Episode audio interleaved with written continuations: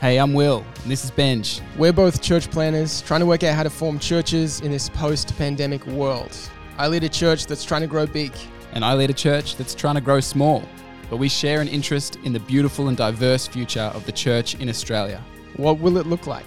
How will it adapt and innovate and thrive?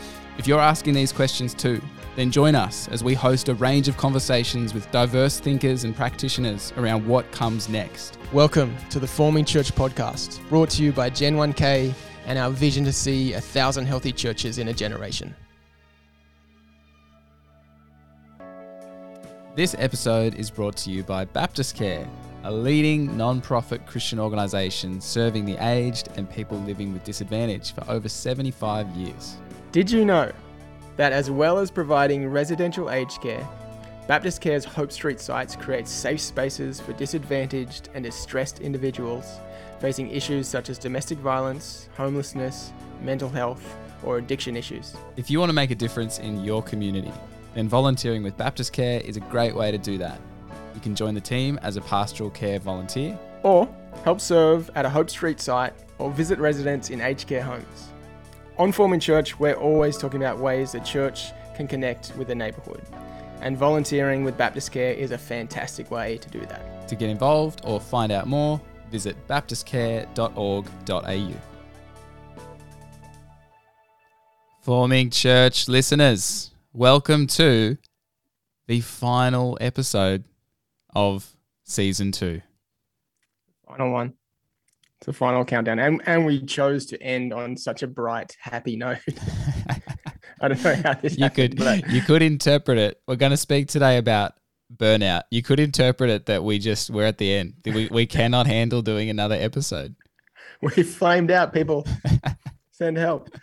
Um, no, we haven't. We just it just sort of happened. Just felt the It chips just fell this way. What actually happened was that we were going to do a two for one in the last episode. We were going to We were. do collaboration and difference and burnout as one episode, and then we just like it's too much. So yeah. Well, do, do you know what happened? We put we put it out to our Facebook community. What what episodes do you want us to discuss? And there were two that came in at the same. It was it was a tie that's right. between last week's episode and this week's episode. So we had to do extra work, Yeah, basically. the group Yeah. the group burnt us out. They demanded more of us than we could handle. It's their fault. It's not my fault. no, Yeah. let's let's blame. Blame is a good. It's a good time. So let's just Always sit a there great for a place while. to start. Blame. Yeah. Would you say, Ben, just uh, just at the beginning of this, just personally, have you ever experienced burnout? Um, uh, on a light scale, I think not not in a full full on full on way. I, I remember there was a time around two years into when I was um, a pastor, a youth pastor, and that's like the infamous wall, like the eighteen month, two year mark for youth pastors is like turnover central. Mm. um, and I really felt that like it just sort of sort of came crashing down on me. Um, and it was a it was a bunch of stuff at, at once. Um, I had inherited a really good, strong, healthy youth ministry, um, and we we we grew we grew from like I don't know 80 90 people to like 180 people and it was insane and it was wild. And then we slowly grew over two years to about like 30 or 40 people and like all our leaders left at once and like um you know yeah mel and i went on holidays and we just came back and it was like Everyone else did too. everyone else had everyone had gone. We left like, Holidays, yeah. Retirement. um, and uh, there was a bunch of stuff happening just personally for me as well. Um, and that, that really was kind of a low, kind of depressive, burnout-ish state for me. And I'm I'm so um, grateful to have gotten through that. And that that was really, you know, the moment that pushed me into spiritual practice and working out how to feed my soul. And I'm so lucky that I was in a healthy church and had good leadership and good um, good mentors and good pastors. And so, uh, yeah, I think I think I have um, probably not to the same extent that a lot of people have, um, and hopefully hopefully I won't. But I, I- definitely feel like I've walked through, you know, the dark valley a little bit. What about you? Yeah, probably similar. It it sort of feels like a word that I'm a little hesitant to use because I know that people have burnout experiences where it's legitimately like they just cannot do anything. Totally. I've heard people talk about that in terms of their physical body kind of just gets to a spot where it's just like, nah, I'm done. Um, obviously, you can get to a point where your, your mental and emotional health is so depleted that what once seemed very meaningful almost seems meaningless. I haven't been there, and I don't want to like kind of minimize the experiences of people who have been there by using the word burnout too lightly. But definitely, I think if if we view it as a spectrum, it almost feels like every person who has led in church or perhaps in any kind of I don't know uh, management or position of people and responsibility just seems like it's like a cultural like you will experience some of the spectrum of burnout because you will be you will learn the hard way. It seems like we we don't start we, we like push our limits to their capacity and and see how far we can ride that before we learn and make adjustments maybe like what you were saying. So yeah i've definitely had various iterations of that that learning. Yeah it seems like an interesting thing doesn't it? Because a lot of a lot of the um some really healthy you know adjusted differentiated leaders that i respect older leaders you know often have the story of of burning out. And i wonder if there is something to that that like the the coming to the end of ourselves is actually you know a bit of a death and resurrection moment. Mm. and you know that, that's not a it's not a pleasant idea to me but um it just seems to be a common theme i wonder if there is something mm. something to that I remember somebody I've heard people say don't don't waste a good conflict in conflict resolution sort of or conflict management training. And we could say the same thing here. Like don't waste if if you are in a position of burnout, um, maybe that is the time to reinvent and to actually um, see the invitation to do things in a new way. Although depending on how burnt out you are, you probably just think, oh, that sounds like more work, stuff that. Yeah, totally. But um we're going to we're to talk about it, and the questions that came through on Facebook were around, um, you know, probably uh, I probably interpreted it more on the volunteer level throughout the organization, not just the leader, but how do churches um, engage people in ministry, in volunteering, in a range of roles, etc., without um, creating cycles of unsustainable um, you know total exhaustion and endless activity that can lead to not just um, burnout in terms of per- the person not being able to do the role, but it can often lead to also people then that can be a contributing factor to people becoming post church or de church because they just feel like the church just wasted, like just used them and left them as a as a husk. Yeah, yeah. I mean, I think it. I think that names another another tension that probably you and you and I both hold to the the um the hope that the church would be effective and significant and and beautiful in its neighborhood and um you know actually have a sense of vision and movement to it and and that requires contribution and energy and, and sacrifice and we both have a, a really strong um, view and value of um, living an alternate lifestyle to the business and the rat race and just the endless things that you have to do that actually um you know i think rich Villodas says that um you know the the our world does violence to our souls mm.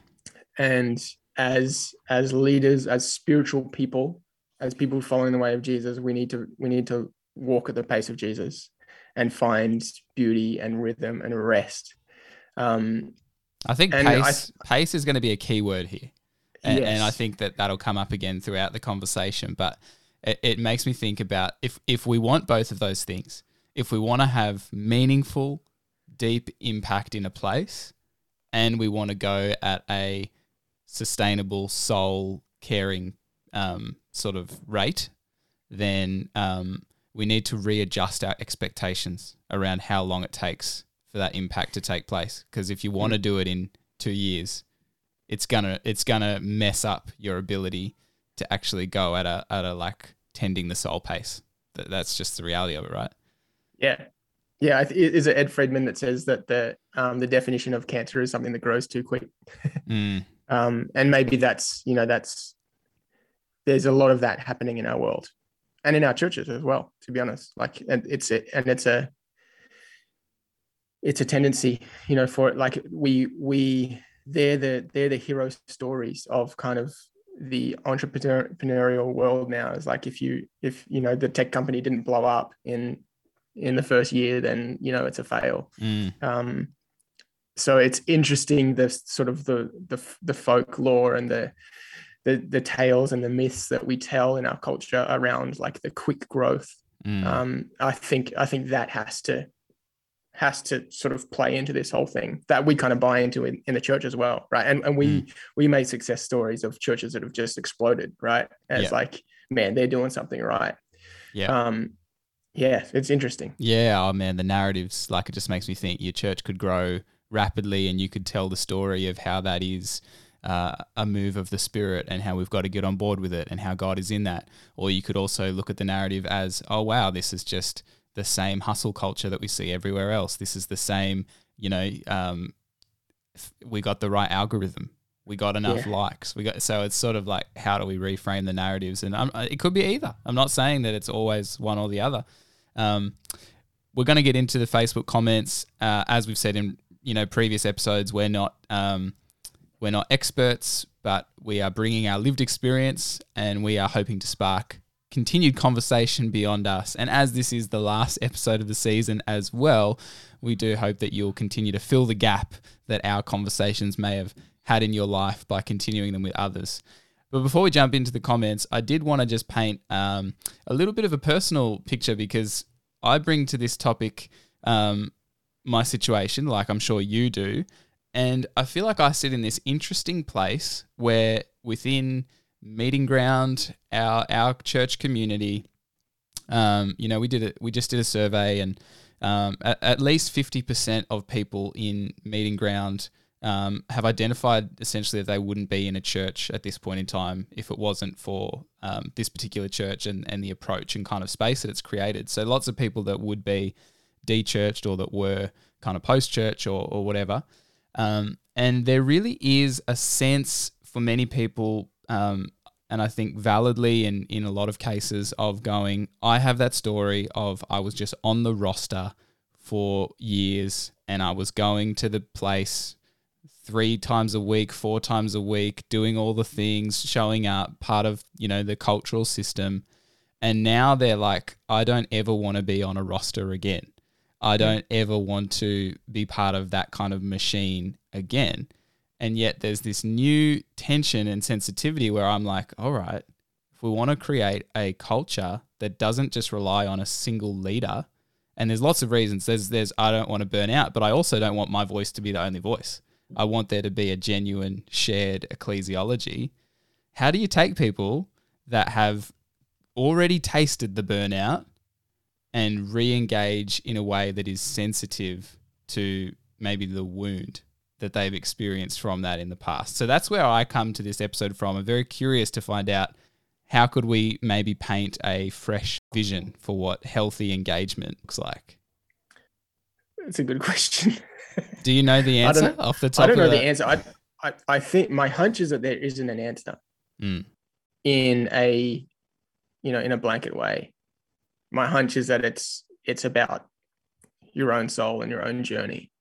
Um, uh, yeah, I, I think that's it, it's a tough one. You know, um, John Mark Comer has this great quote that says burnout comes from high responsibility. So like you're on the roster three times a week or whatever it is. High responsibility, low control, and low reward.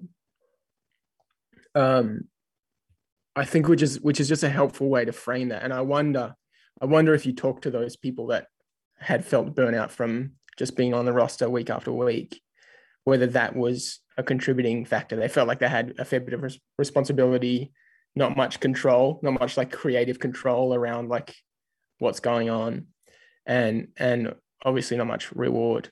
Do you think is your kind of hunch that that that's what would be the case?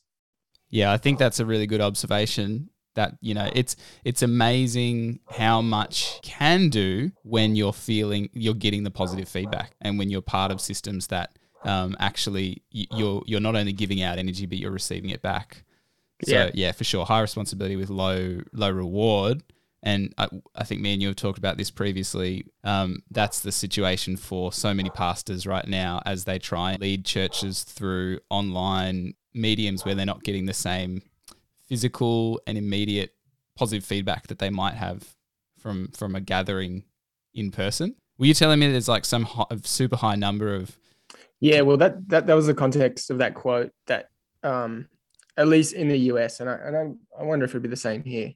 Um, but it was a is I don't know the exact number anymore, but it's seventy percent or something of pastors in the last eighteen months have considered quitting. Um, and sort of that's the context of that quote that that John Mark said that um, generally for a pastor, like the you've got high responsibility, low control because you realize you can't control people, you can't control, you can't force people to follow the way of Jesus, um, but you do have high reward because you see lives change and people's you know depth in their relationship with God go deeper and people find community and life. Um, but in in lockdown and and sort of the division of our time, that that reward is, is not there. You don't mm. see that. You don't you don't kind of pick up the intuition of of how people are going, and um, you kind of uh, more than ever we see people on different sides of of issues, um, mm.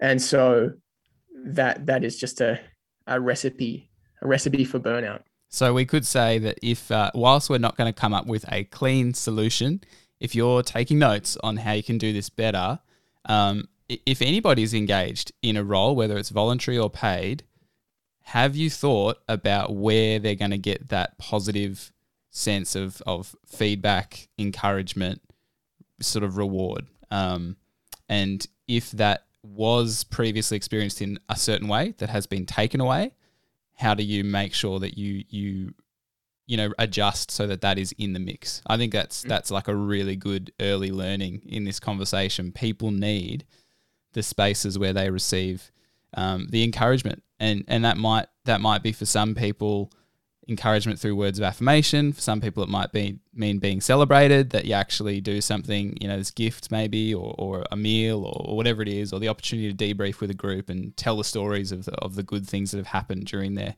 serving.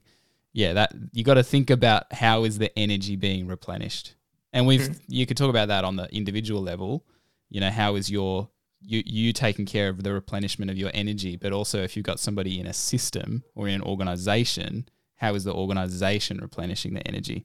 And all of this yeah. kind of ties in with what Katie Watson wrote, actually. She said, My understanding of the research on burnout is that it is rarely about sheer volume of work, tasks, or time, and more often about emotional exhaustion and a sense of futility.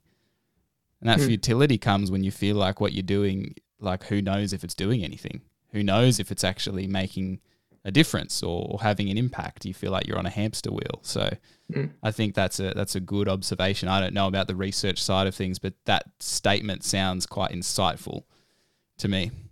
Yeah, totally. And and it makes me think that really um, the issue is not as much an external one, but an internal one if it, if it's around emotional exhaustion and, and your emotional health and your sense of futility, which is like your sense of purpose that what I'm doing actually matters, um, then maybe part of the solution is about helping people with their internal worlds mm. more than more than the role they're filling. Um, Keith Farmer says that leadership is just mature discipleship. Um, and i think if we are if we are neglecting you know people's interior worlds then that's that's a, a recipe for burnout. And mm. i mean that that's hard. It's easy to say that. Um, but that's the thing is with being a pastor or a leader is like you don't have control of people's internal worlds. That's mm. a part of the low control thing. Um, and you can try and create environments. You've got a fair mm. bit of mm. responsibility there. Um, but ultimately it actually has to come down to the person. The person has to want to do that journey. I think um, that there's sort of a, there's a catch twenty two here because I think that you know there could be like almost a like a, a cop out response would be well people just need to do the work internally. So we push the responsibility back onto them and there's some truth in that it's their responsibility to take care of their own soul and their own boundaries for sure but we know how much environment and culture influences the behavior of individuals. And Totally. so, if we're creating an environment and a culture that is not actually nurturing that, then we can't just fully push it back onto that individual responsibility. It's that, yeah. And, you know, this is obviously applies to so many realms, but we got to make changes in the system. We got to make changes in the culture, as well as, you know, recognizing the role that individual responsibility plays in it. Yeah. Angus says this, which is kind of on the same the same line. He said, I've heard it said that the church won't say no for you when it comes to serving.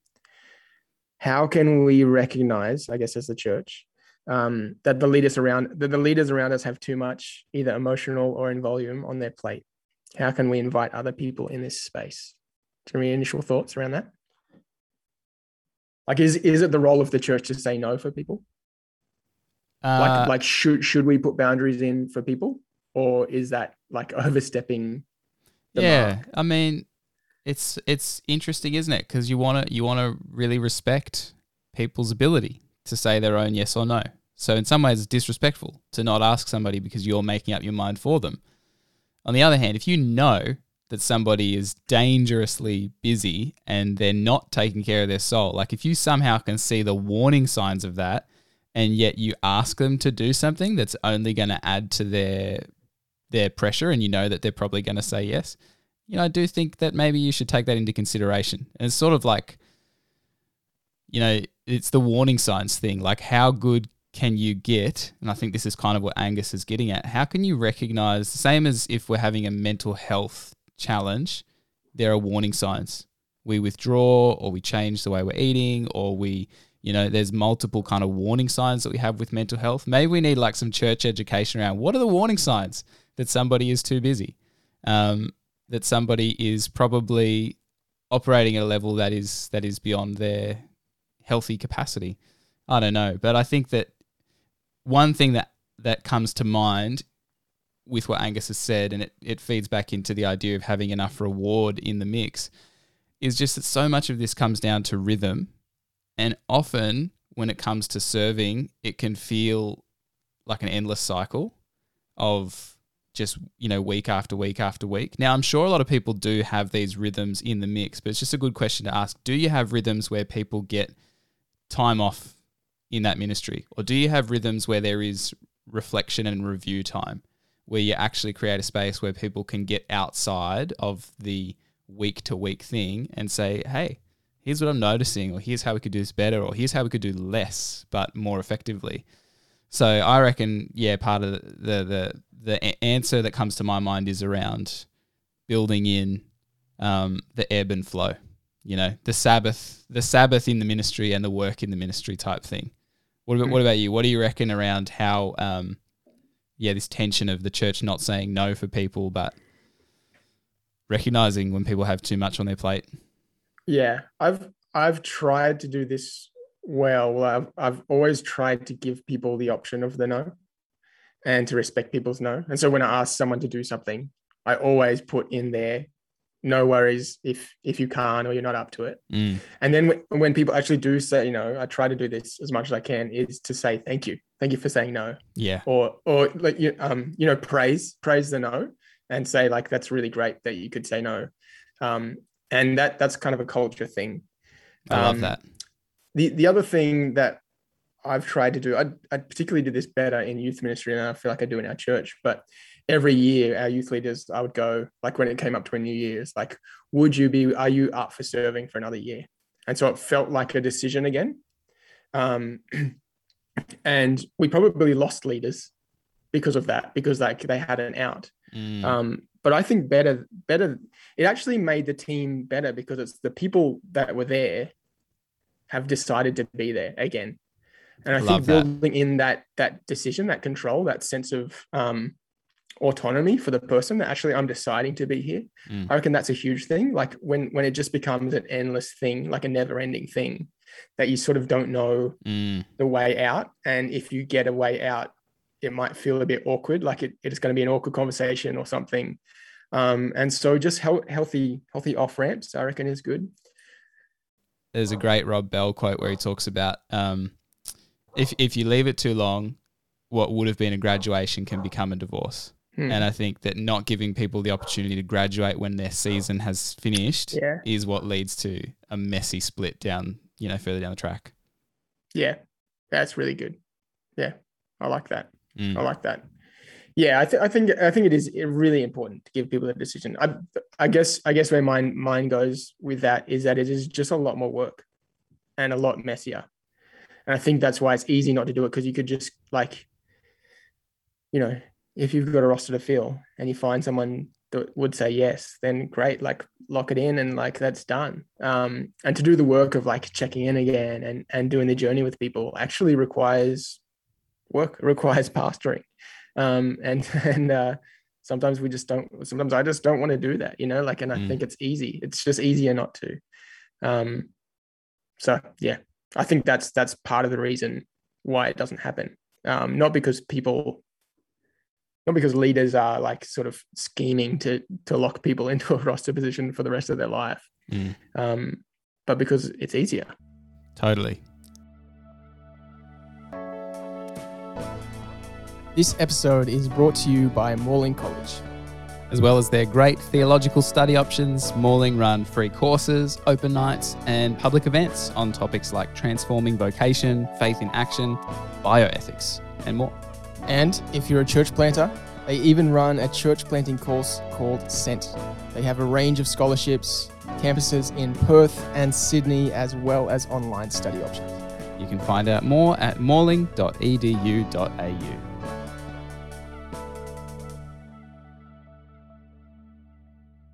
I reckon everything we've said so far, like it's it's kind of just good practical wisdom stuff, but um, you know, the pace, the rhythms, the inbuilt um, you know, feedback and opportunities for reflection, all huge.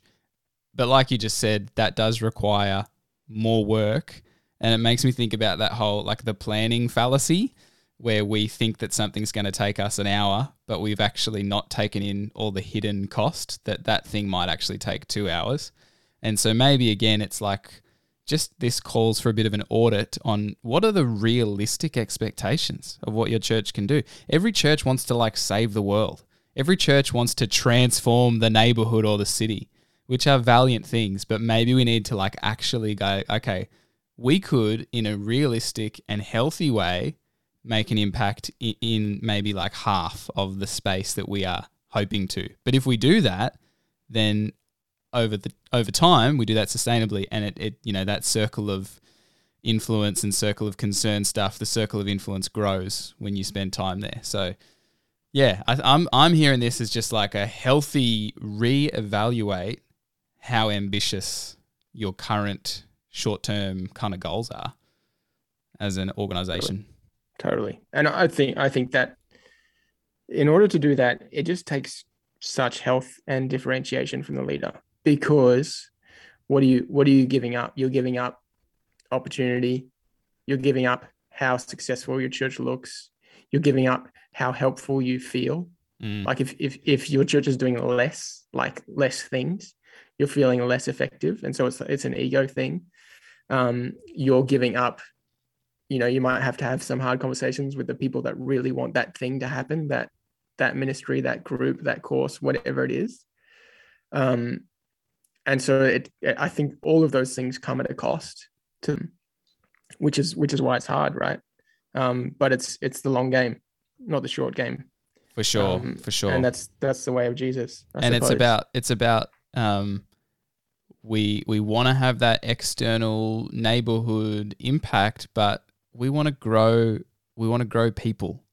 That's the whole like that's the church is successful when the church is growing healthy well-formed disciples Hmm. so um it, uh, you know it's a good question maybe to ask does serving or volunteering in our context grow people into deeper discipleship or does it compete in a way with with what that looks like um, again it's not going to be a clear clean answer to that but you might be able to just get a bit of a sense of maybe where some things need to be adjusted to ensure because because obviously we know that when it is done in an integrated way volunteering is amazing for people. Volunteering is uh, like being being on mission is where a lot of real discipleship happens. You don't just figure out discipleship, you know, in in your in your room or in the monastery, so to speak.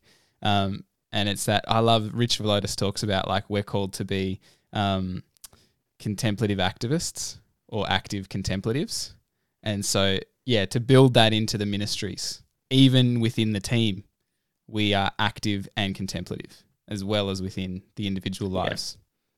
Yeah, yeah totally. Rich talks about that that tension between um, mission and monastery. I think in that same chapter, which is so cool. Like just that that uh, this tension we've been naming, like of like doing something great, partnering with God in the world, and partnering with God in my own life, in my own world, and yeah. and going deeper. Um, he has this yeah. one oh the the standout. I mean, everyone should go read that book, The Deeply Formed Life. But he has this sentence in that chapter which I've been thinking about heaps, and we could just blanket this whole conversation in this sentence. But he says the quality of our presence is the mission. Mm. Like the quality of our presence as a person mm. is the mission. So again, are our serving opportunities and, and this this will might be sometimes it's going to be to do with the culture and the team and sometimes it's going to be to do with the individual. But when the person is leading worship are they can you can you sense that on the whole they're able to do that from a place of presence rather than performance? Yeah. You could apply yeah, that to all kind good. of roles. It's really good. Ruth haley barton has some great stuff on that that like your in leadership or in serving you bring who you are mm. uh, not what you do. It's kind of like that famous thing, like you know, when someone asks, I, I can't remember the story, but um, I think a bunch of people said it, but like you know, how long did that talk take you to write? And they'll say 30 years or 40 years because you bring all of who you are, your whole experience, your whole experience. Um, and and I think that is that is just such a helpful way to think about it because you know when you are on a right, if you're if you're putting cars in a car park or you know welcoming people or serving in kids ministry or whatever it is um, you're not just fulfilling a role. You like you're bringing who you are. You can come and you can tick off all the boxes of what you do but like actually do damage to to there by your presence by your anger or by your shortness or by mm. you know whatever you're doing. Or you can bring beauty and creativity because of it's flowing out of who you are um, I just think that's that's so helpful. She she has this um, great quote that you know a starving shepherd will st- will soon start to consume the sheep, mm. and it's like that. You know whatever's going on internally actually comes out.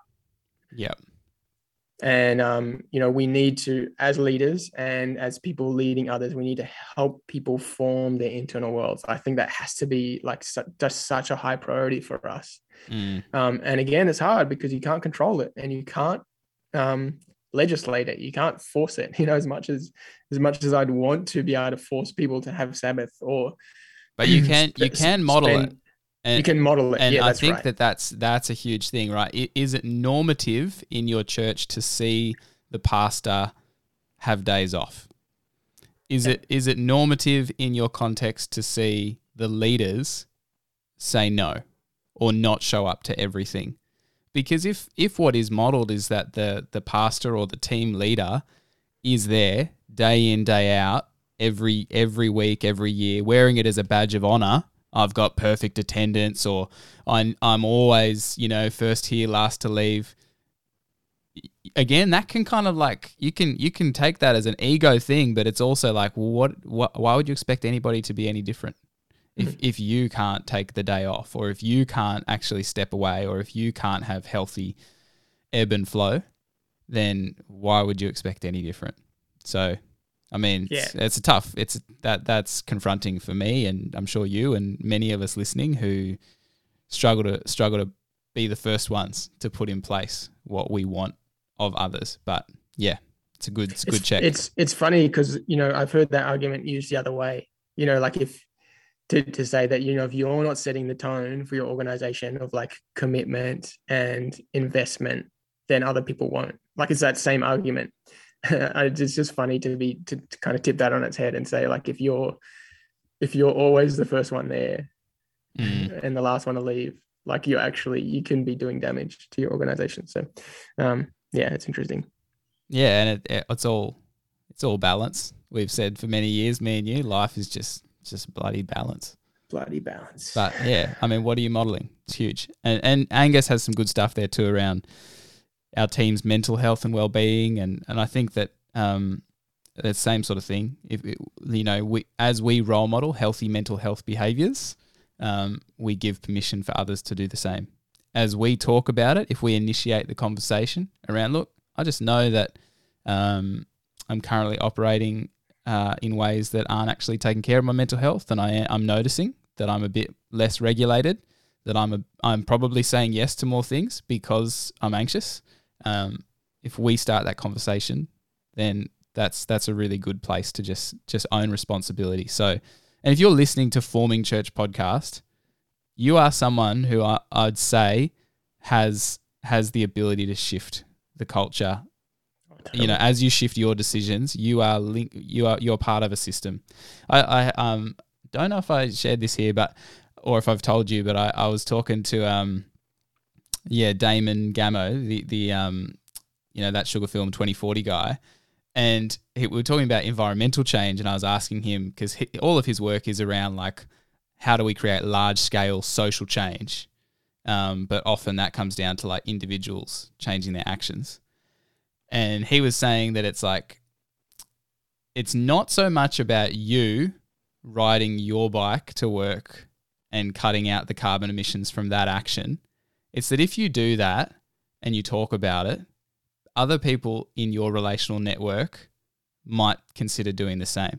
So when you put solar panels on your roof, the statistics say that your neighbors become way, way, way more likely to put solar panels on their roof.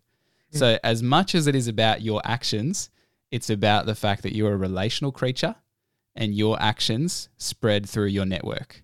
I think it's exactly the same thing here. You should take care of your mental health and, and exercise mental health behaviors that are positive for you. But if you do that and you do it in a way that's public and connected with your relationships, it spreads through your network. Mm. That's awesome. Yeah, and and I mean that that goes both ways again, right? The health and the unhealth. Totally. Um, yeah, it's important. If you put I, a nuclear power plant on your roof, your neighbors are just as likely. I, I like Simon Simon's question here. Um, says pretty much every church leadership training I've ever done advocates for weekly consistency of church programs. Uh, it's completely understandable. No, it's on every week, so it's easy to get involved in your weekly calendar. So often this push for consistency uh, in weekly programs or church services comes at the cost of high leadership turnover and burnout. Do our church services and ministry programs have to be the same every week to be consistent? Or are there different ways of approaching this? I think you've thought about this a fair bit. Well, yeah, I think uh, just because something's always been done a certain way doesn't mean that it has to be.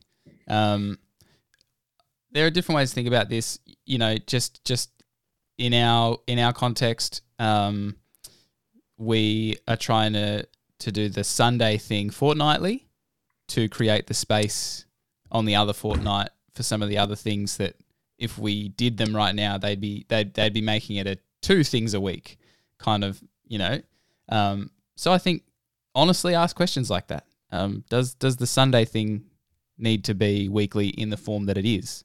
Could there be um, that same sort of sense of giving people uh, weekly consistent rhythms, but we maybe spread out a few of the things. Maybe you have a a, a, sermon and worship every second week, and then on the other week you just have um, you know connection and and tables and and relationship or, or whatever it is. So that's one thought. I do like at Narara, you know, to give a shout out where we both came from. I know that Carolyn, who um, you know was and is for a little while longer the children's pastor there, um, she had some great rhythms around people would do kids church like one term on, one term off, and at you know one point in the past, and I thought that kind of was a really good system of doing it. Um, I think partly it, it's again about like if you want to do something that is weekly, can you create? Do you have enough engaged people to create a pool of people that can actually have that sustainable um, load? So what I'm hearing in Simon's question is that there really is a value in regularity and consistency. I think that could equally apply to something that's fortnightly if it's consistent. It doesn't necessarily have to be consistent weekly as long as people know that there is some consistent rhythm that they can get their head around. Um, but I think once you've got that, you've then got to ask can there be almost double the people to run the thing in a way that does create room for people to step in and step out and have each other's backs. You know, you look at it like any world class uh, sports team, they have like the same number of players on the bench as they have on the field. So maybe our teams, like just maybe, we should think about them like that. Like, do we have enough people to to to have a constant rotation of who's kind of on the field and who's waiting in the wings, but also resting up? Yeah, totally totally. I've I've got a few conflicting thoughts around around this. I, like in one way, I think um, consistency is easier. uh, like in some ways, like that rhythm and consistency actually is is better for an organization um, because it takes energy to do different things. And mm-hmm. like I've felt this through COVID when we've like switched things. Every time you do something new, like there's you you require momentum to get it off the ground. Um, and so I, I do think consistency and rhythm is important. I think that doesn't have to look like a weekly thing or or a fortnightly thing or a month. You know, it doesn't I don't think that really matters, but I think rhythm is important. Yeah.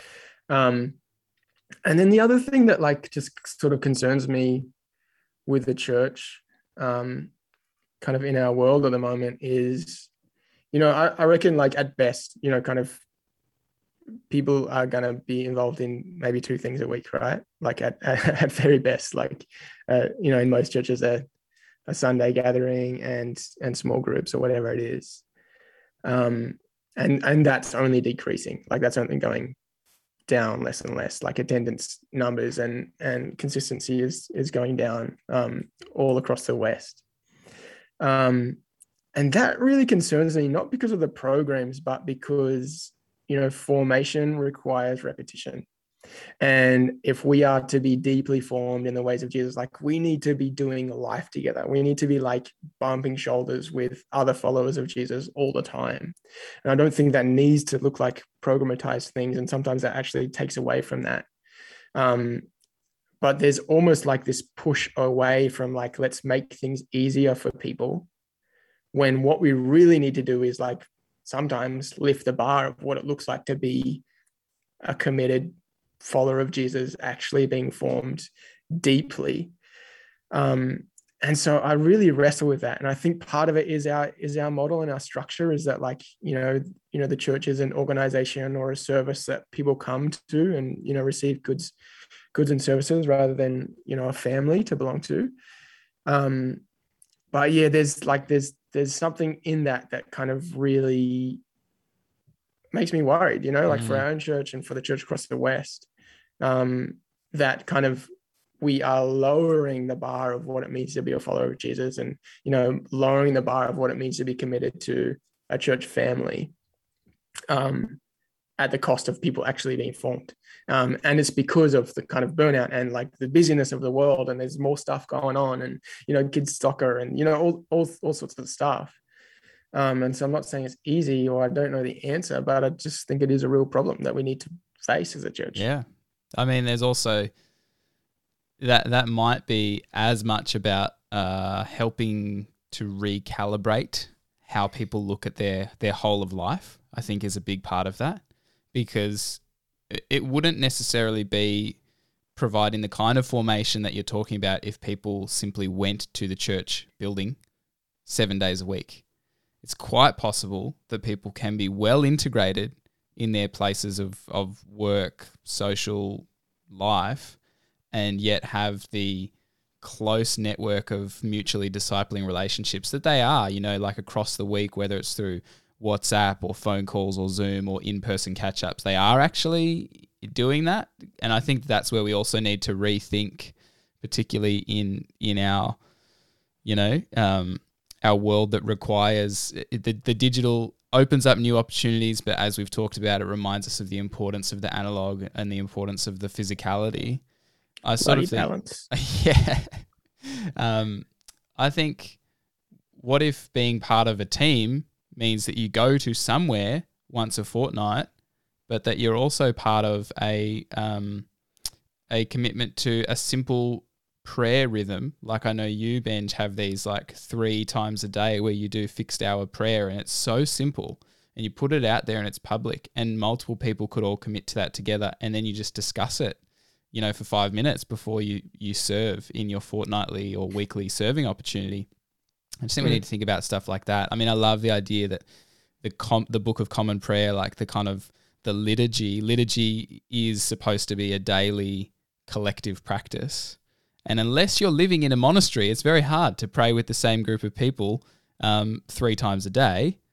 But maybe in your scatterings, you could start to have just two or three people. You, you just you pull in your two or three three people and you go, hey, I'm just going to post in the messenger chat the the daily prayer that I'm copy pasting from somewhere else every day, and um, you'll just see it pop up every day. Just have notifications on just for that app.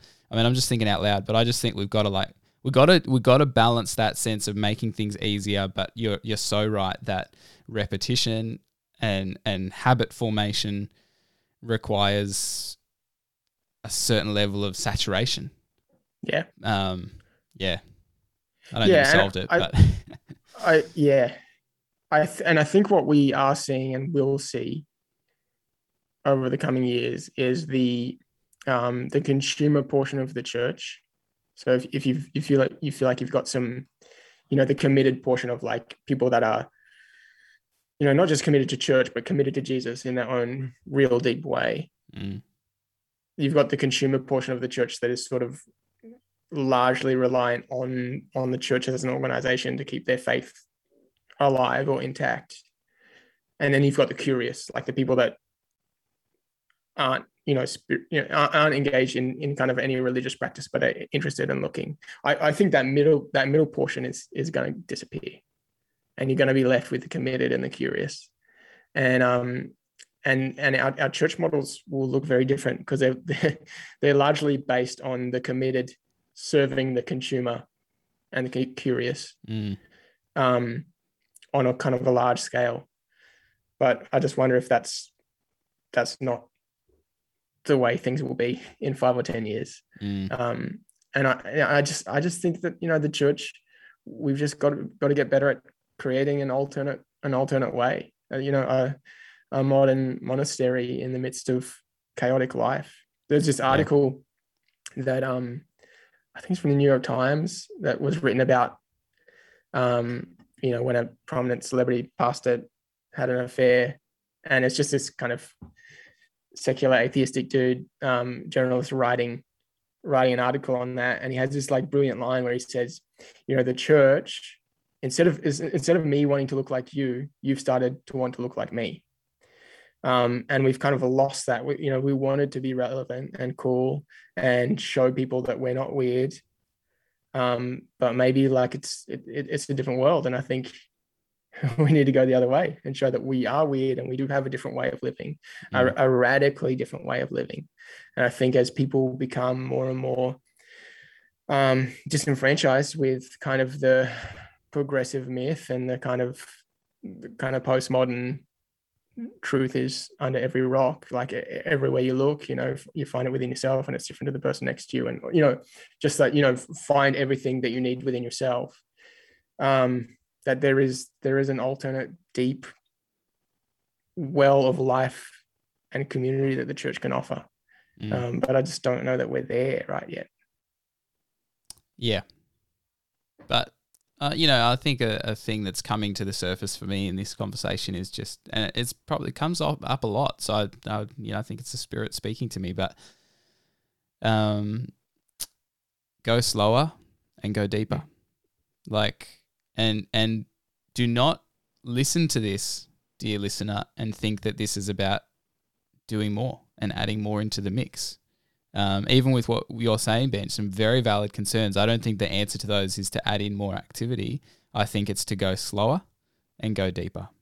Mm. And it's the difference between um, one day, I hope to have a really beautiful and lush garden in the house that we bought a few months ago. I just imagine I dream forward, and I think well, how cool would it be to have all these different fruit trees and um, you know little plants around the place. But I start that with like one small garden bed and a few little tomato plants or whatever, and I think yeah, just all of us, all of us pastors with our egos, um, stop trying to do something huge and Mm. do something small and godly. Mm. And I think a little bit about our boy Dale Stevenson, you know, the idea of do what you do what you would do for the many for a few, that kind of thing. Mm. Um, yeah, the only way that you're gonna you're gonna have progress in the way that you want in all of this stuff is to what you're talking about, Benj, like have have that regular presence with, you know, just that handful that you you have the capacity and the access and the proximity to, and then um, you know it's basic discipleship stuff. Like they they then go on and do that with those that are that that layer out for them, and um, yeah, I think you know coming coming to the end of this episode, it's sort of just a it's just a, a, a an invitation to return to the the simple, beautiful, deep, good way of Jesus. Hmm. Doesn't make Very it easy, but it's good. Yes. I have nothing else to add. It's a good place to, to stop. Go slow. Mm. All Go right, everyone. Well, hopefully we'll be back again in your ears at some point in the future. For now, go back and listen to all these episodes. Hey, I just want to say if you if you actually find this podcast helpful, if there's thoughts here that provoke your your brain muscle, um, share it with somebody. You know, we've we've got a whole backlog of of episodes with some amazing guests that we were punching way above our weight, chatting to some of these people. Um, and so, yeah, if you think it's helpful, share it with a friend who who might you know enjoy this. Give it a rating, give it a review, Yeah, chuck it on your socials.